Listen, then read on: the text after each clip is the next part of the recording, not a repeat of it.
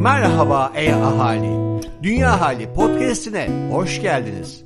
Burada sadece iklim krizinden değil, havadan, sudan da konuşuyoruz. Yuvamız, dünyamızdan bahsediyoruz. O zaman e hadi başlıyoruz. Merhabalar, ben Levent Kurnaz. Şu anda COP27'de Türkiye standında e, Burak Bey ile muhabbet ediyoruz. Burak Bey de Galata Wind'in CEO'su. Herkese merhaba.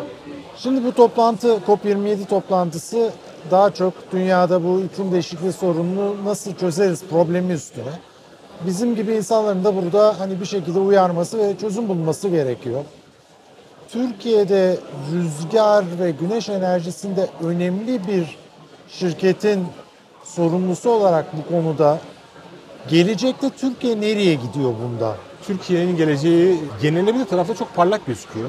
Çünkü bazı içerlerden hayır doğar diye bir laf vardır biliyorsunuz. Ukrayna-Rusya savaşı yenilenebilir enerjiye bakış açısını zaten pozitif yönde giden şeyi iyice değiştirdi. Çünkü dünyanın artık bağımsızlığına kavuşması gerekiyor.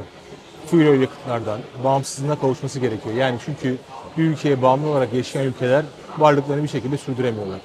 Bu yüzden de Türkiye'de bunun önemini zaten biliyordu ve bunun önemine göre yolunu açmak için şimdi çalışmalarına e, hızla devam ediyor. Türkiye'de çok ciddi bir rüzgar ve güneş potansiyeli var. Yani Türkiye'nin önemli bir potansiyeli var ve Türkiye'nin bunu mutlaka değerlendirmesi gerekiyor. Burada regülatif tarafa, regülasyon tarafında ciddi desteklere ihtiyaç var. E, Bazı noktalarda teşviklere ihtiyaç var. Çünkü yenilenebilir dediğiniz enerji santralleri fiyatta çok bağımlı santraller. Yani her türlü enerji yatırımında olduğu gibi ama bunlar biraz daha fazla çünkü %100 biliyorsunuz e, devamlı olan e, yatırımlar değil bunlar. Yılın belirli saatlerinde çalışabilen santraller. O yüzden fiyat mekanizması bir kat daha önemli hale geliyor burada. Ve bunların e, bir şekilde desteklenmesi gerekiyor. E, 2005 yılında çıkan Yenilenebilir Enerji Teşvik Kanunu burada önemli bir yol aldırmıştı Türkiye'ye.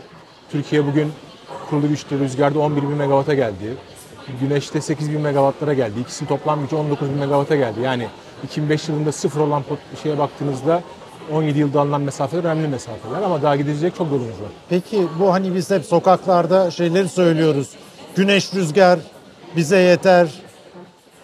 Ne kadar yeterli? Ütopya hocam. Yani e, çünkü baktığınızda insanlarda rüzgarla güneşle sistemin dengelenebileceğine dair bir e, yeteceğine dair bazı günler yetebilir ama bazı günler mutlaka yetmeyecek. Şimdi bunun e, en önemli örneğini e, geçtiğimiz kış Teksas'ta yaşandı, Amerika'da yaşandı. E, yaz aylarında overcapacity olan gü- güneş e, gücüyle ama kışın bir soğuk dalgasıyla birlikte bir anda elektriksiz kaldı. O yüzden sadece yenilenebilire dayanarak bir e, sistem inşa edilemez. Burada mutlak suretle dengeleyici mekanizmaların var olması gerekiyor. İşte burada da dengeleyici mekanizma olarak önümüze en büyük alternatif diğer yakıtlara göre daha e, belki düşük olabilen doğalgaz bir alternatif olacaktır. Bir de geriden gelen şu anda devreye girmeye başlayacak olan depolamada eğer önemli bir yol alabilirsek Türkiye'nin fuel oil yakıtlarına olan ihtiyacı her geçen dönem çok daha azalacak. Ve Türkiye umarım umarım karbon emisyonu sıfır olan, elektrik üretiminde karbon emisyonu sıfır olan bir ülke haline en kısa sürede kavuşacak. Peki şimdi ben şunu sormak istiyorum. Bu tabii benim kendi çalışma alanıma girdiği için. Bugün güneş ve rüzgar potansiyeli belirli bölgelerde var. Ama gelecekte ne olacak Türkiye? Yani şu anda güneş ve rüzgar yatırımları gelecekte ne olacağını bilerek mi yapılıyor yoksa hani sadece çobana sorduk burada çok eser abi dedi. Türkiye bildiğiniz üzere siz Türkiye'de data eksikliği çok fazla. Bazı ülkelerde rüzgar dataları çok uzun yıllardır tutuluyor bazı bölgeler ama Türkiye'de bu bir eksiklik. Yatırımlarınızı yaparken genelde biliyorsunuz özellikle rüzgar ölçümlerine, güneş ölçümlerine ihtiyacınız var. O bölgelerin potansiyeli. Güneşte biraz daha şanslıyız çünkü NASA'nın dünya genelinde tuttuğu datalar var. O datalardan faydalanarak bir projeksiyonlar yapabiliyoruz. Ama rüzgarda böyle bir imkanımız yok. Site spesifik yani o sahaya özel e, rüzgar ölçümleri alınması gerekiyor. Bunun da yani eskiden Türkiye'de 6 aylık rüzgar ölçümleriyle yapılan santraller vardı. Biz sizin biraz evvel söylediğiniz sordum çobana burası iyidir dedi mantığıyla. Ama mesela biz Galata Wind olarak yaptığımız çalışmalarda bir rüzgar sahasını 4-5 farklı noktadan minimum 2 senelik ölçümlerle yapıyoruz ki tam rüzgar potansiyelini çünkü yapacağınız e, rüzgar sahalarında en önemli şey rüzgar türbininin doğru yerlerine oturtabilmek. En verimli yerlere oturtabilmek. Bunun da tespitini ancak dediğim gibi çok yönlü rüzgar ölçümleri alarak başarabilirsiniz. Tabii teknolojinin gelişimi rüzgar ölçümlerini de etkiliyor. Niye etkiliyor? Eskiden 80 metre olan kule yükseklikleri artık 160 metrelere geldi. Yani eskiden 30 metrede ölçülen rüzgarları 50 metreye çıkartmıştık, 80 metreye çıkarmıştık. E şimdi onların da boyunun artması gerekiyor. Çünkü reprezentasyon konusunda e, tam sağlıklı data elde edebilmemiz gerekiyor. O yüzden burada yatırımların mutlak suretle doğru bir şekilde, doğru rüzgar analizleriyle yapılması gerekiyor. Peki sizden bağımsız olarak bu analizi yapan, direkleri diken, verileri hazırlayan şirketler var mı Türkiye'de? Türkiye'de ikisi birbirinden bağımsız yürüyor. Direkleri ayrı, yapan ayrı, bunun analizini yapan ayrı. Ve bunlar santralleri kuranlardan da ayrı, işletenlerden de ayrı. Karmaşık bir hayat. Karmaşık bir hayat, zor bir hayat ama e, güzel bir hayat. Yani ben size şunu söyleyebilirim.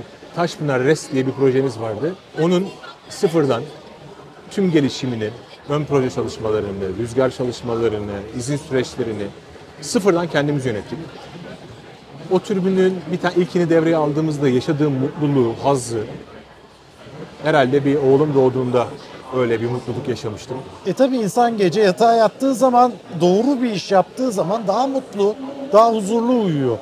Bizim işimizin şöyle bir güzelliği var. Şimdi bazı işler var biliyorsunuz sadece finansal göstergeler üzerinden yürüyor ama bizim belki kendi kendimizi üstlendiğimiz ama bence doğru bir şey. Bizim bir de ulvi bir görevimiz var yani.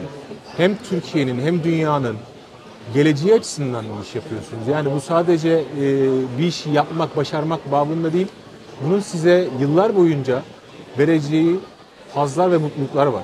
Bu çok önemli. Yani çünkü e, ço- çocuğunuza bırakabileceğiniz en güzel miras temiz bir çevre. Ve bu çevreyi bırakabilmek için de yapmanız gereken şeylerin başında temiz enerji üretmek geliyor. E bu rüzgar bu temiz enerji. O yüzden de onu yaptığınızda dediğim gibi yani mutluluk da tarafında sadece bunun finansal kar onlar onlar bir be- belirli bir boyut. Sadece o termayeder ve hissedar için önemli olan konular ama bir de bunun dediğim gibi insani boyutu olarak baktığınızda çok ciddi mutluluk duyuyorsunuz. Çok çok teşekkür ediyoruz Burak Bey. Ben teşekkür ederim vakit hocam. ayırdınız. Ne demek? Seve seve.